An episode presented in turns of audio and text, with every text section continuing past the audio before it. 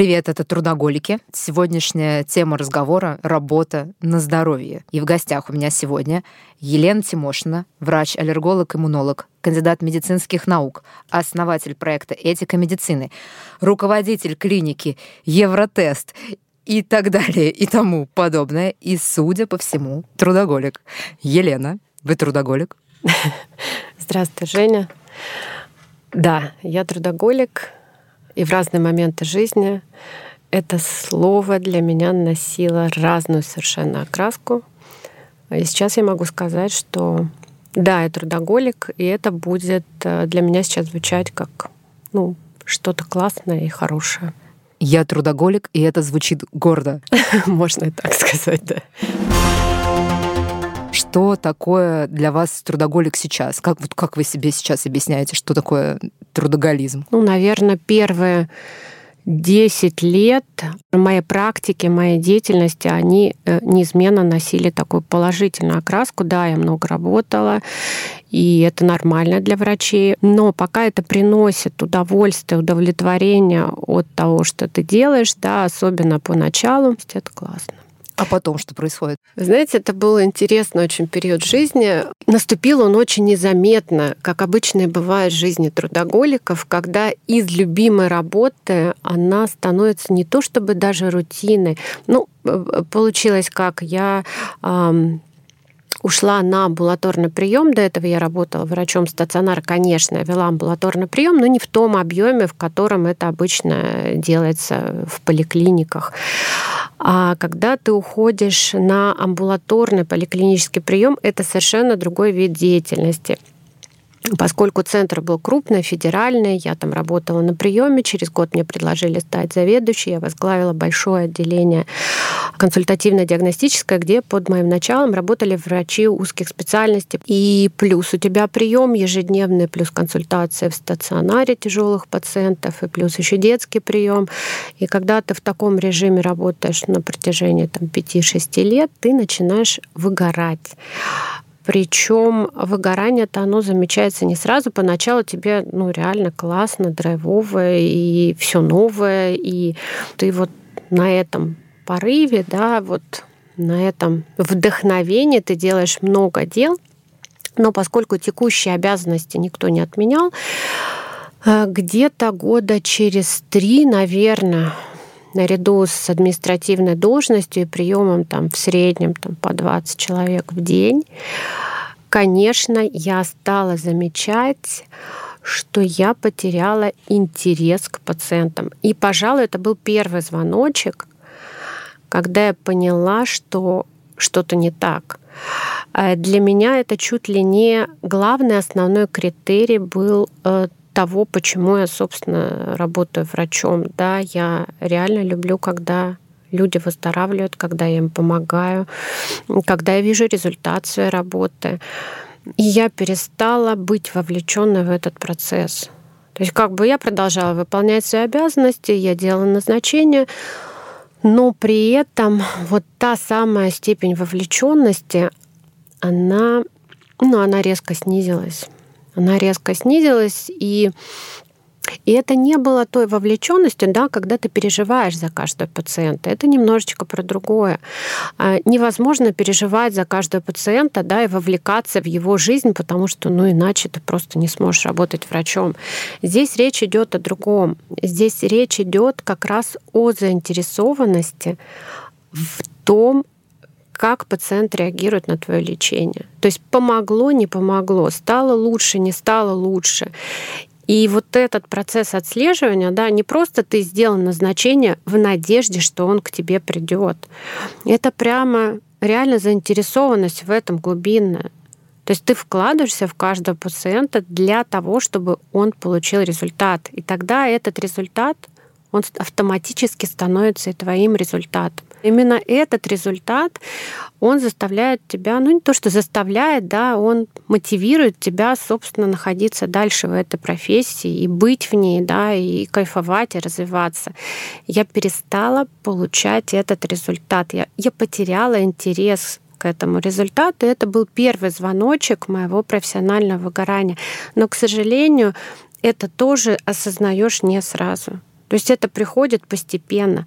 Вообще на самом деле о том, что что-то не то происходит, я заметила только по состоянию своего здоровья уже физического. Это был вопрос э, из из моего дома. Я его прям привезла с собой. Я сегодня, когда собиралась на запись подкаста, спросила у своих домашних, что бы вы, господа трудоголики, потому что у меня весь дом такой, а, хотели спросить у врача, иммунолога про работу. И они говорят, узнай, пожалуйста, когда а, уже все. Ну, то есть как в какой момент, что должно сломаться, чтобы ты понял, что надо отдохнуть. Ну, то есть, вот там, например, от, отвалилась рука. Ты уже понимаешь, что, наверное, не стоит писать больше этой рукой. Или как работаешь до первого инсульта. Случился инсульт, все, пошел заниматься своим здоровьем, уже больше на работу не ходишь. Это если повезет. Какие есть симптомы звоночки физические? Жень, это прекрасный вопрос. И когда я сама свою собственную ситуацию анализировала, я поняла, в чем здесь самая сильная загвоздка мы настолько не замечаем, не обращаем внимания на свое внутреннее именно психологическое состояние, да, то есть ну, мы привыкли его игнорировать по большому счету. Начинаем замечать, что что-то не так, когда реально уже происходит изменение на уровне тела. К счастью, они происходят. Объясню, почему к счастью. Потому что если бы не эти сигналы со стороны уже тела, которое нам, ну не то что намекает, да, которое нам как светофор сигналит, что все, хватит, ты дальше не можешь работать, то в принципе, э, ну, мы бы, наверное, на рабочих местах так бы и гибли. Как это не парадоксально звучит, но это так. А поскольку специальность у меня аллерголог-иммунолог, то, естественно, э, а иммунная система это, это наше все, то э, сигналы, которые поступают со стороны иммунной системы, они ну, абсолютно однозначны. Первое, люди начинают болеть. Вот есть хорошее выражение, там, где тонко, там рвется, у кого что. Кто начинает просто приходить с частыми простудными заболеваниями. И это тоже не просто так. То есть человек, который до этого болел один-два раза в год, а потом вдруг по какой-то причине начинает болеть каждый месяц, это не просто так. Это не потому, что иммунная система куда-то упала.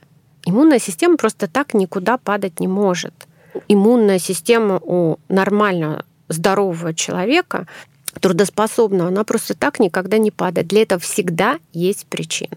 И эту причину необходимо найти, чем, собственно, я и занимаюсь на приеме. И, конечно, начиная расспрашивать пациента о том, а что с ним вообще происходит, да, тут начинаешь слышать удивительные вещи. А поскольку статистика моих пациентов, она исчисляется не просто тысячами за время моей работы, а десятками тысяч, ну, в общем, э, как говорится, выборка вполне репрезентативная. То есть у меня есть э, достаточный объем сведений для того, чтобы уже делать какие-то выводы. Эти выводы собственно, я сделала достаточно давно уже. Тут не надо семи пядей во лбу быть для того, чтобы ну, как бы понимать вообще, что с чем связано. И когда пациент приходит и говорит, я стал болеть 7-8 раз в году простудными заболеваниями, вот, с чем связано? Ну, кто-то говорит о том, что он сменил место работы, например. А кто-то говорит о том, что пришло новое руководство, он стал работать в другом режиме. Как ни странно, я на приеме задаю вопрос, а вообще вам нравится работа? И очень часто люди говорят «нет». Вот понимаете, да, какие нюансы.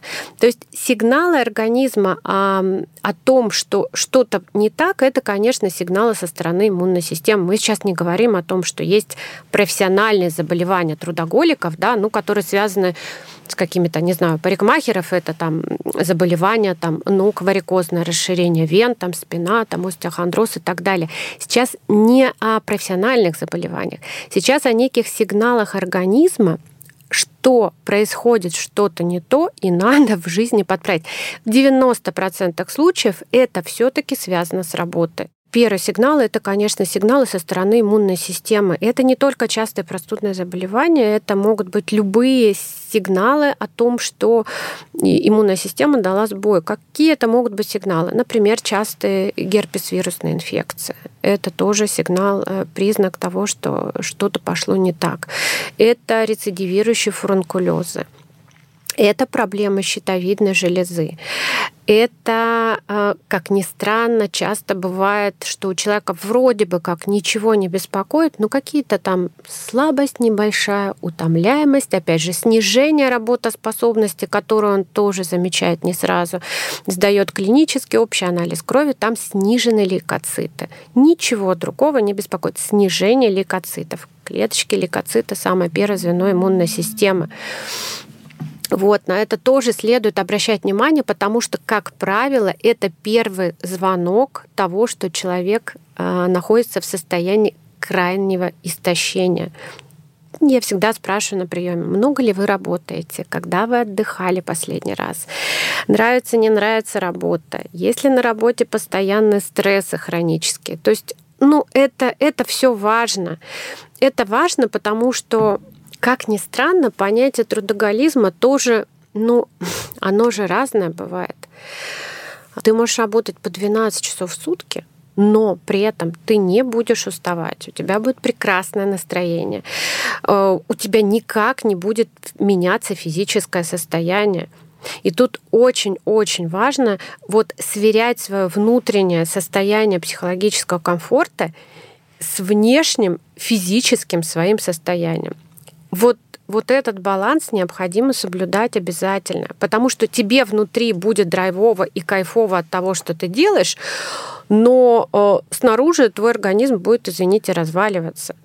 И это тоже нельзя игнорировать. Это очень сложно сопоставить, потому что э, иногда кажется, что мне лично, например, казалось, что я в порядке и вся такая прекрасная, а потом э, после одного из проектов мы запускали медиа, я была главным редактором, был очень сложный клиент, корпоративная медиа, все, значит, давило-давило на нас. И мне казалось, что я, в принципе, вывожу. То есть в целом, ну, как бы ничего страшного, что я отвечаю на письма там в 12 часов ночи и встаю потом в 6 утра и еду на совещание. Никаких проблем. А потом я обнаружила, что я за 3 или за 4 месяца набрала 10 килограмм. Обнаружила это совершенно случайно. Ну, то есть в какой-то момент что-то перестало застегиваться, я пошла взвесилась.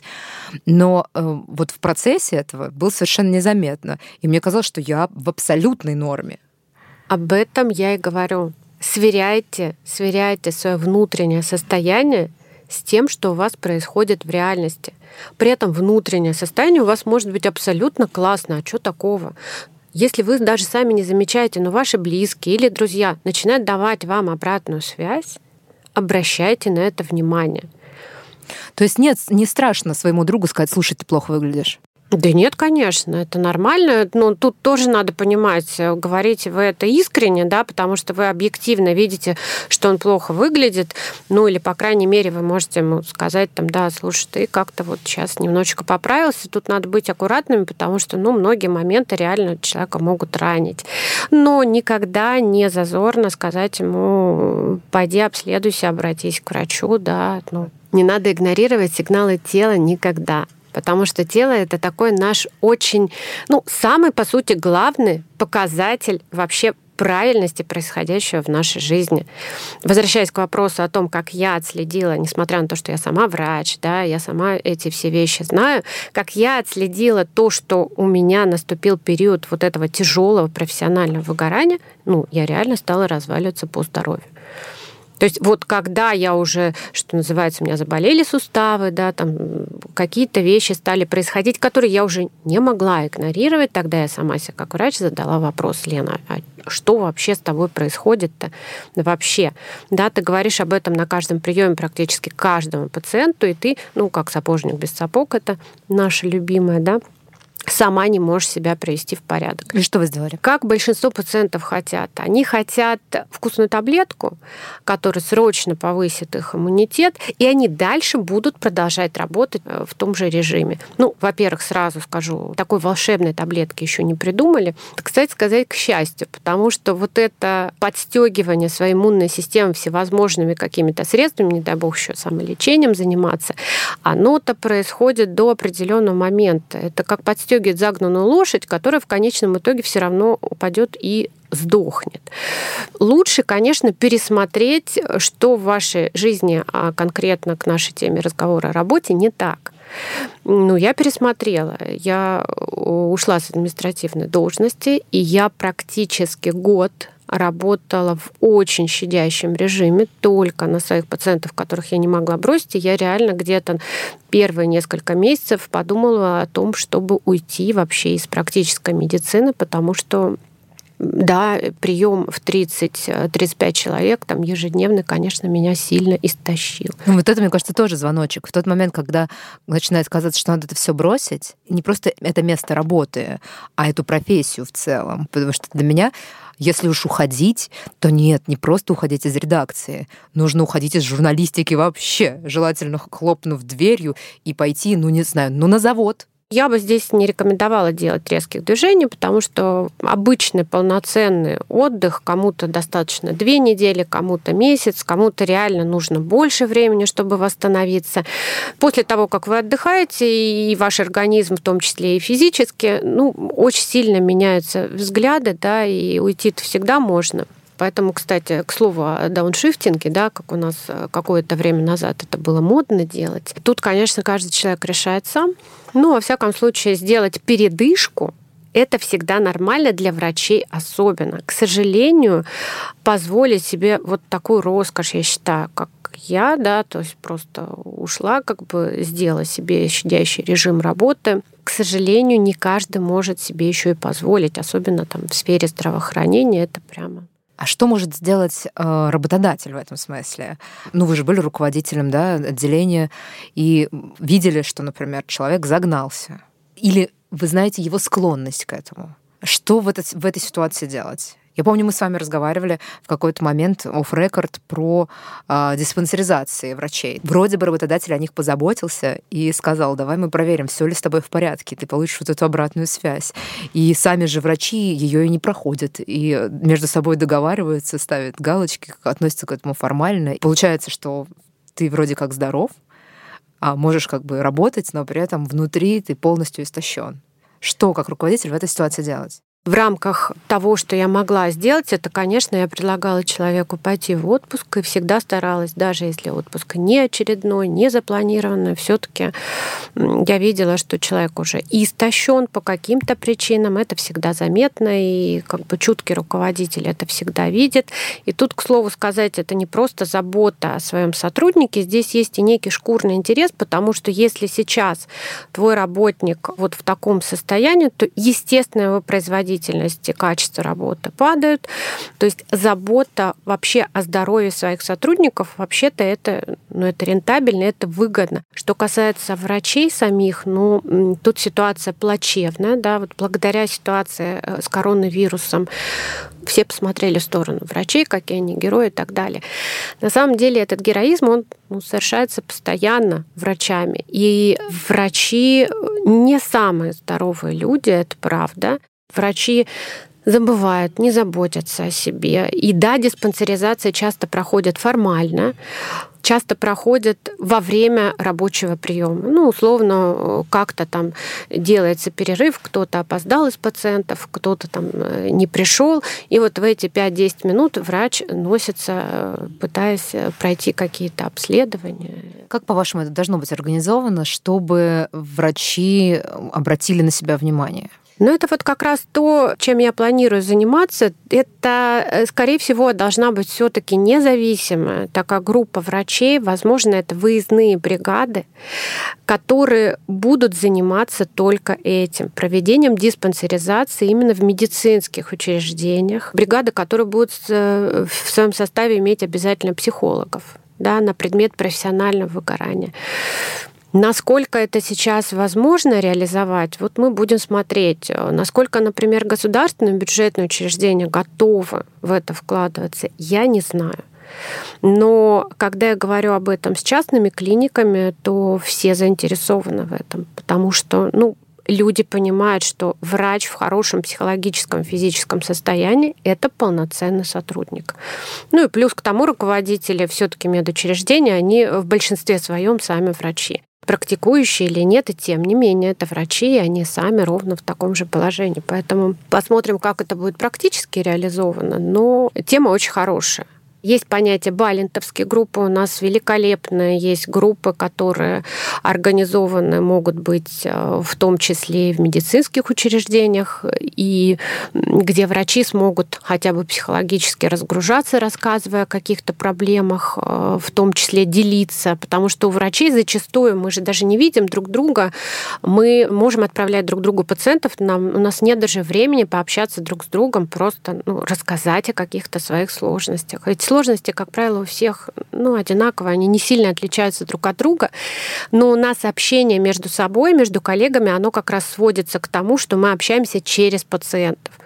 То есть мы отправили друг другу пациентов, э, мы поговорили про пациента, и для нас уже вот это вариант контакта друг с другом. Как почтового голуби, да, переслали друг другу пациента. Передавай привет от Елены Владимировны. Вот, примерно так, да. И вот так вот пациенты передают привет друг другу, и для нас это чуть ли не единственный вариант контакта, особенно в условиях сейчас коронавирусной инфекции. Ну, каждый, в общем, достаточно изолирован в своем медицинском учреждении занимается своими делами, и даже потребность вот в этом общении, не столько врачебном, профессиональном, потому что это э, профессиональное общение, оно хоть как-то удовлетворяется там на пятиминутках, или там лекции слушаем, или на конгрессы ездим свободное от работы время, а общение чисто человеческое, которого реально не хватает. И из этого тоже складывается профессиональное выгорание врачей. Это очень важный момент. Ой, я видела такую классную штуку. Это такая капсула медитативная, она так и называется, капсула для медитации. Такая вроде как кресло-кровать, которая сверху накрывается таким колпаком, а он светится в зависимости от того, какой режим медитации ты выбираешь. Там есть пульт, и там можно выбрать там, медитацию для отдыха, медитацию для бодрости, там, для чего угодно. Надеваешь наушники, оно что-то там вибрирует, и параллельно тебе рассказывают. Там, расслабь здесь, расслабь там, здесь вдохни, здесь выдохни, здесь понаблюдай. Мне настолько понравилась эта штука, что я поняла, что эта штуковина должна быть, наверное, в каждом заведении. Просто причем независимо от того, школа, больница, благотворительный фонд, она занимает очень мало места. Будь бы она подешевле, я думаю, что спрос был бы огромный. Всем трудоголикам по капсуле. Всем трудоголикам по капсуле. Возникает проблема. Проблема трудоголика, который даже для того, чтобы лечь в эту капсулу, должен изыскать временные резервы. А у трудоголиков этих временных резервов почему-то никогда не оказывается. Вот в чем проблема-то. Вы слушайте, с трудоголиками, мне кажется, хорошо работает такая манипуляция, когда ты говоришь, что ты вот сейчас отдохни, а потом будешь в три раза лучше работать. Это классно заходит на самом деле с бизнесменами. В этом смысле, что касается моих пациентов, которых э, бизнес, они очень организованы. Потому что вот тот самый пример, э, когда я им говорю, что вы же машину свою ставите на профилактику, да, то есть вы ее отправляете, там ее проверяют, там масло меняют и так далее, каждый там сколько-то тысяч километров. Так вот, ваше тело ну, по сути, такая же машина. Ее поменять нельзя, новую-то купить нельзя. Вот. Поэтому если вы хотя бы два или раз в год будете ставить себя на профилактику и делать вот то-то, то-то, да, то это будет гораздо целесообразнее и выгоднее, и вы ее сможете потом эксплуатировать дольше дольше удивительным образом эта мотивация реально для них работает. Но это люди, которые прямо умеют планировать время, которые понимают, для чего это нужно. В большинстве случаев э, подход к своему здоровью и врачей, и пациентов, и других людей, трудоголиков, о которых мы сегодня говорим, совершенно другой. То есть мы эксплуатируем до последнего, не обращая внимания на что, потом разваливается человек, потом мы его собираем, и как только собрали, он тут же выскакивает на работу. Вы же понимаете, что сейчас даже у людей нет возможности взять больничный по многим причинам ну, там свои экономические, там, да, там кто-то не оплачивает больничные, кого-то там боится, что уволят. Люди не могут нормально поболеть. То есть они ходят на работу в больном состоянии, в каком-то там плохом самочувствии, и это в первую очередь касается трудоголиков. На вопрос, почему вы не можете взять больничный, как правило, трудоголик, ну, тут лукавит, даже если он сам себе хозяин, и сам себе руководитель, когда ему говоришь, возьмите больничный, поболейте, он ну, буквально падает в обморок. Это, кстати, истинного трудоголика всегда можно на этом вопросе поймать. Он не может сказать, почему он не может взять больничный. но он его не может взять. Но без него, потому что все остановится. Без него не будет вращаться Земля. Но он ответственен за всех, понимаете? Если вдруг трудоголик оказывается на больничном, перестает работать бизнес, замирает экономика, политические процессы, поезда не ходят. Все заканчивается, когда трудоголик уходит на больничный. Так вот, некая вот эта точка перехода здорового от нездорового как раз-таки заключается в том, что здоровый трудоголик безболезненно, в принципе, для себя может организовать процесс так, чтобы пойти и отдохнуть. То есть не просто номинально поехать в отпуск на неделю или две, а просто полностью отключиться от рабочего процесса. Вот это самый главный критерий. Да, ты выходишь на работу, ты полноценно работаешь, много, с удовольствием, но ты не тащишь работу в свою нерабочую жизнь. И вот это здоровый некий такой механизм, да, если ты не можешь этого сделать, если ты не можешь расслабиться в нерабочее время, если твое тело и психика продолжают работать, вот это и есть сильнейший стресс для организма, иммунитета в частности. И состояние хронического стресса, оно ну, через 9-12 месяцев неизбежно повлечет за собой какие-то соматические проблемы. Ну, на уровне тела прям. Какие-то заболевания вызовет. Это однозначно. Предприниматель может посчитать, так, сейчас, значит, я потратил столько-то денег на отдых, зато потом я продуктивнее, и я больше заработал. А вот наемник, он понимает, что хоть ты отдохни, хоть ты не отдохни, зарплата у тебя примерно одинаковая. Тебе же платят ее за часы, по большому счету, за твое время.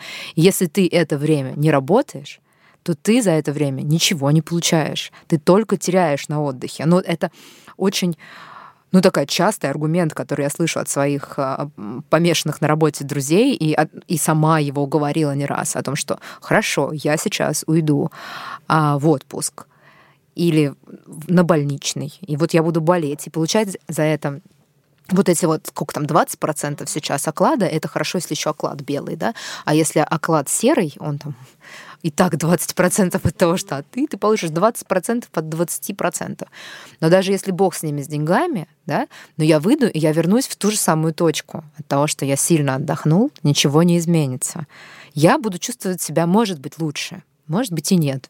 Но скорее всего, я буду чувствовать себя лучше. Но в профессиональном смысле это ничего за собой не повлечет. Я поняла мысль, Жень, но тут я бы, знаешь, не стала бы говорить о том, что наемный трудоголизм — это знак равенства с вынужденным трудоголизмом. Это тоже бывает по-разному. Есть наемный работник, которому ну, кайфово на работе, он нормально себя там чувствует, которому нравится работать, которому нравятся заданные условия. Но у него все классно вообще. Он приходит на работу, он там работает полноценно, выкладываясь и там вписывая задачи, которые ему дает руководство. Он приходит домой, он отдыхает, и вообще ничего не парит я бы даже не сказала, что это трудоголизм. Это так должна выглядеть работа нормального человека, мне кажется. Что ты просто делаешь дело, которое тебе интересно, получаешь за него деньги, и дальше можешь эти деньги потратить на отдых, на семью, на что-то другое. Трудоголик — это все таки такое немножко фанатичное состояние, когда ты и на работе берешь на себя чуть больше, чем нужно, и домой это немножечко тащишь, и не можешь переключиться. И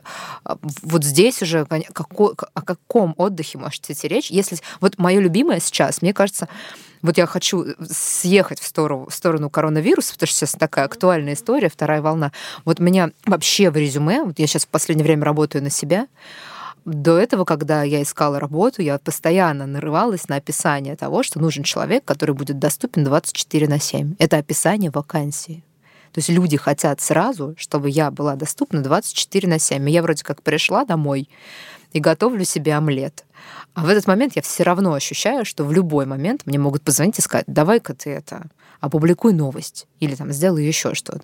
И это прям базовая установка того, что ты должен быть готов работать 24 на 7. Я говорю, это просто плодит трудоголиков, невротиков, ну, вот всех вот этих вот ребят, которые, ну как можно, как можно отключиться, если ты все равно знаешь, что тебя могут дернуть? Если ты знаешь, что тебе ты не ответишь на звонок в 12 часов ночи, придешь, тебя штрафуют. Но при этом, вот смотри, какая интересная ситуация, да, ты относишься к этому э, негативно с точки зрения работодателя, да, ну, как будто он вмешивается в твое личное пространство. Но при этом, когда ты работаешь на себя, для тебя вот эта установка внутренняя, что я готова работать 24 на 7, она не является какой-то ужасной ты просто работаешь на себя. И да, ты готова работать 24 часа на 7. И это нормально, потому что тебе вкусно, потому что тебя прет от этого процесса. Опять же, это не столько связано с, мне кажется, наемным или нет, сколько от того, насколько ты встраиваешься в этот процесс, настолько, насколько он для тебя вкусен.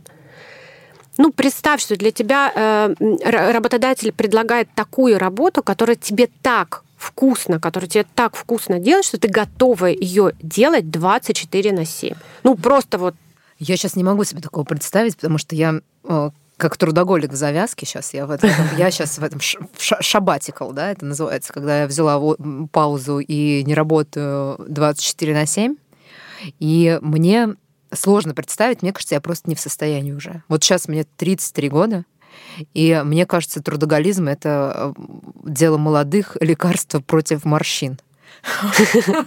Потому что я помню, что в 20 я могла не спать и работать несколько раз в месяц. Я не могу сказать, что постоянно. Я могла выпить э, алкоголя вечером, а утром пойти работать.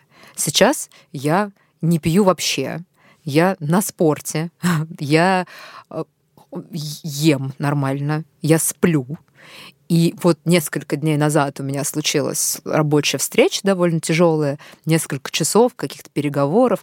Я пришла, я отключилась в 9 часов вечера спать, и там проснулась через выспавшаяся, и все, весь следующий день для меня был пропал. Я не могла ничего делать. Я была настолько истощена, и я думаю, как? Наверное, это старость.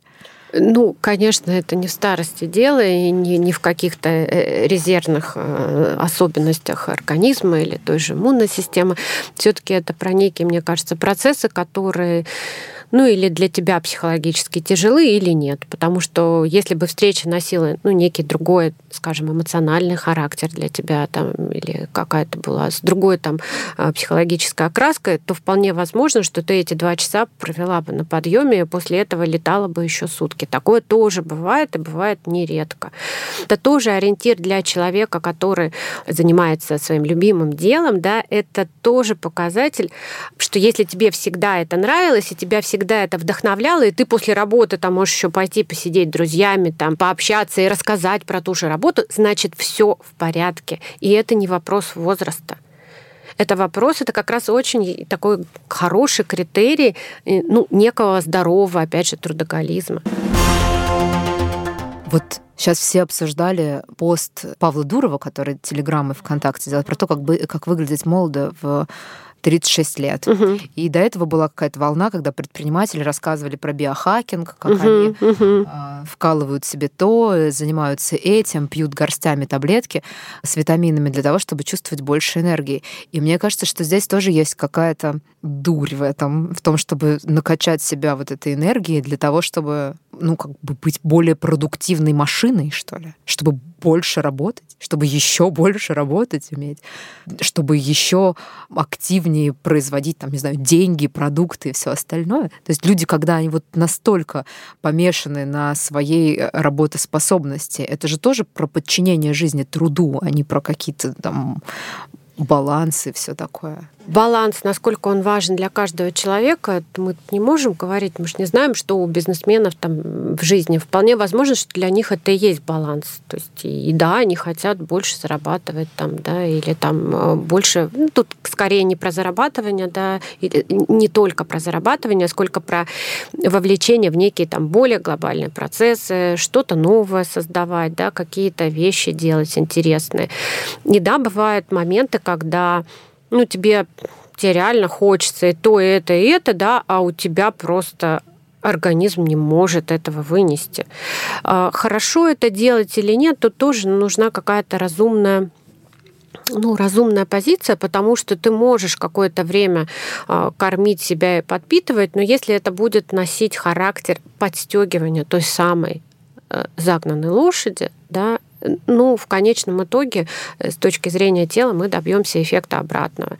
Если же это некий, ну, знаешь, как бывает, что не знаю, в конце там квартала у кого-то отчет, да, и вот там перед Новым годом, да, обычно у нас какая-то тяжелая наступает пора, там что-то кто-то нам закрывает какие-то отчеты.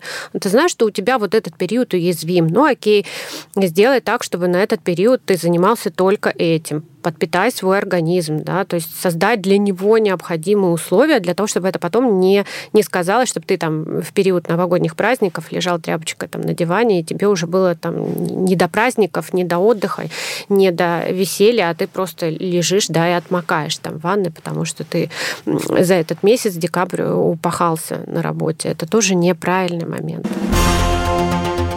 Дорогие трудоголики, во-первых, мы знаем, что трудоголики бывают здорового человека и трудоголик-курильщика. Одни можете расслабиться, вы будете жить долго и, возможно, счастливо. А вот трудоголики-курильщика, давайте им посоветуем, что делать, чтобы, ну, скажем так, честно, чтобы не сдохнуть на работе. Следите за изменениями со стороны здоровья, в первую очередь э, телесного. Тело всегда подскажет, насколько вы в правильном направлении и верно движетесь в плане работы. Оно не даст вам э, двигаться в сторону разрушения э, тела себе не враг. Господа и дамы, спите побольше спать, здоровый, полноценный, качественный сон – это, безусловно, возможность не просто жить и радоваться, но и полноценно трудиться. Ваша производительность труда в этом случае увеличится в разы. Сколько надо спать? Ой, ну каждого индивидуально. Тут важно, чтобы вы просыпались с хорошим настроением. Я сейчас скажу крамольную вообще фразу без будильника. Э, насколько это возможно. То есть в идеале вы должны ложиться ровно во столько, чтобы просыпаться без будильника. Вы можете его ставить, да, но если вы проснулись без будильника, это означает только одно. Вашему организму достаточно для восстановления. И не только на уровне физиологии, но и в психологическом смысле. Дальше мы говорим, господа трудоголики, чекап каждый год или каждое какое-то время анализ крови или что надо сделать, чтобы... Ну, желательно, да, проводить какую-то минимальную диспансеризацию, хотя бы общий анализ крови биохимический анализ крови мочи, делать рентген органов грудной клетки. Сейчас с рентгеном у нас будет отдельная история после пандемии с коронавирусом. Ну, в идеале это так. И ЭКГ. Ну вот хотя бы минимум такой анализов делать для того, чтобы понимать, в каком состоянии находится ваш организм, и можете ли вы нормально дальше продолжать трудиться. Раз в год? Желательно раз в год, да. Что мы еще можем рекомендовать? Отличайте здоровый трудоголизм от нездорового. Это тонкая грань. Посвящайте времени больше себе. Если вам нравится работать и трудиться, работайте на здоровье. Но это прямо буквально должно быть на здоровье. Следите за этим и не впадайте в крайности. Во всем важен баланс. Это надо сделать слоганом нашей сегодняшней передачи. Трудоголики, работайте на здоровье. Да. Спасибо большое, Лян, что пришли. Спасибо Поговорили. вам большое. Очень интересная тема. Мне было приятно пообщаться.